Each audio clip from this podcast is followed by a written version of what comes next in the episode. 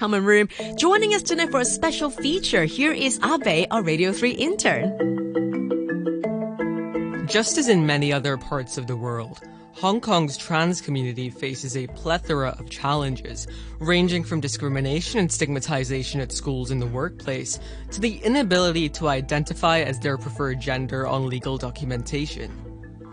This inhibits their ability to participate freely in society and can take a massive toll on their mental health. To explore this topic further, we talked to Brenda Rodriguez Alegre, an openly trans university lecturer and advocate for LGBTQ plus rights. Hi, Brenda. Hi, hello, good evening to everyone. And I am Brenda Rodriguez Alegre. You can just call me Brenda. Thank you for having me here. No problem. So, uh, first up, could you just please introduce yourself to the audience? Yes, I am a lecturer at the University of Hong Kong. Uh, I teach uh, at the Gender Studies program, so I teach um, several gender studies courses. I've been living in Hong Kong for about 10 years, but I am from the Philippines, and I'm on the side. I also do advocacy work for LGBTQI and women's rights. I am part of ILGA Asia. I was also on the World Board of ILGA World. I'm also part of STRAP, the Society of Transsexual Women, Women of the Philippines, which is the first long and longest existing trans organization in the Philippines. And I also, I was a part of an uh, LGBTQI uh, choir here in Hong Kong called the Harmonics. Yeah. Right, so that's a lot of advocacy work. Obviously, the topic of our feature today is trans rights. So, my first question to you is I mean, what does it mean to be transgender? To be transgender means that uh, the your gender, the experience of your gender, is actually not required to be aligned to what you were assigned with at birth. So people are expecting that a baby grows up to to conform to their birth assignment, you know, but that's assigned gender. That's not gender identity. And people are also thinking that everyone who's transgender should actually be transitioning, should be taking hormones, undergo surgery, and only assigned binary ways. But then the thing is there it's also a spectrum of identities. So there are trans binary trans people as there are also non-binary trans people. So you could be somewhere in between. You're not required to be at the very exact point. So to me, I was assigned male at birth, but I identify as a woman. A recent study conducted by the Chinese University of Hong Kong showed that 51% of trans people surveyed had previously faced discrimination at schools, workplaces, or whilst using public premises. So that, that's a lot of people within the trans community facing discrimination. That's really worrying. In your view, why is this discrimination and the, and the stigmatization of trans people so ubiquitous within Hong Kong? Um, maybe there are different layers there. One layer is the legal uh, layer because trans people are not legally recognized in Hong Kong. So there should be like a gender recognition law. So we are not. Unlike in in other countries, like for example Argentina, in some uh, European countries, in Canada, where there is an option to actually identify as the gender you identify as. Um, another layer is cultural. So the social cultural layer is also an, an issue because I think our societies in Asia have somehow become very conservative along the way, and we have rejected the ideas of the spectrum of gender or the fluidity of gender and sexuality.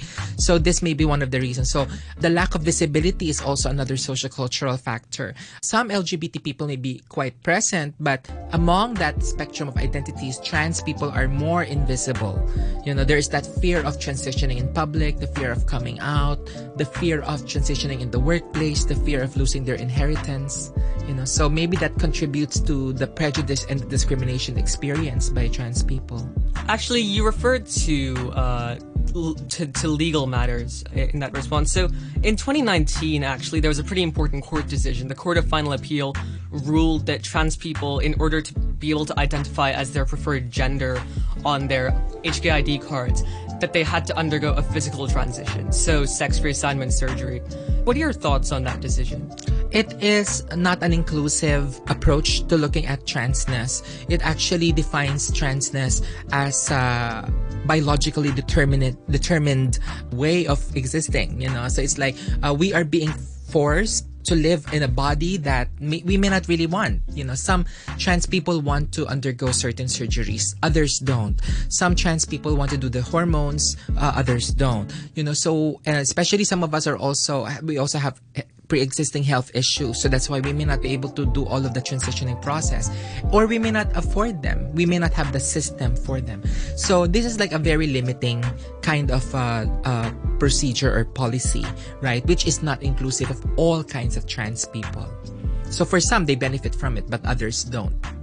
A recent study by HKU actually suggests that 80%, so quite a significant number of Hong Kongers are quote unquote accepting of trans people. And as you said, there isn't a Gender Recognition Act. There's no legislation to prevent trans people from facing discrimination at, the workplace or when using public services. Why hasn't this very sweeping support for trans rights within the community been reflected in the law?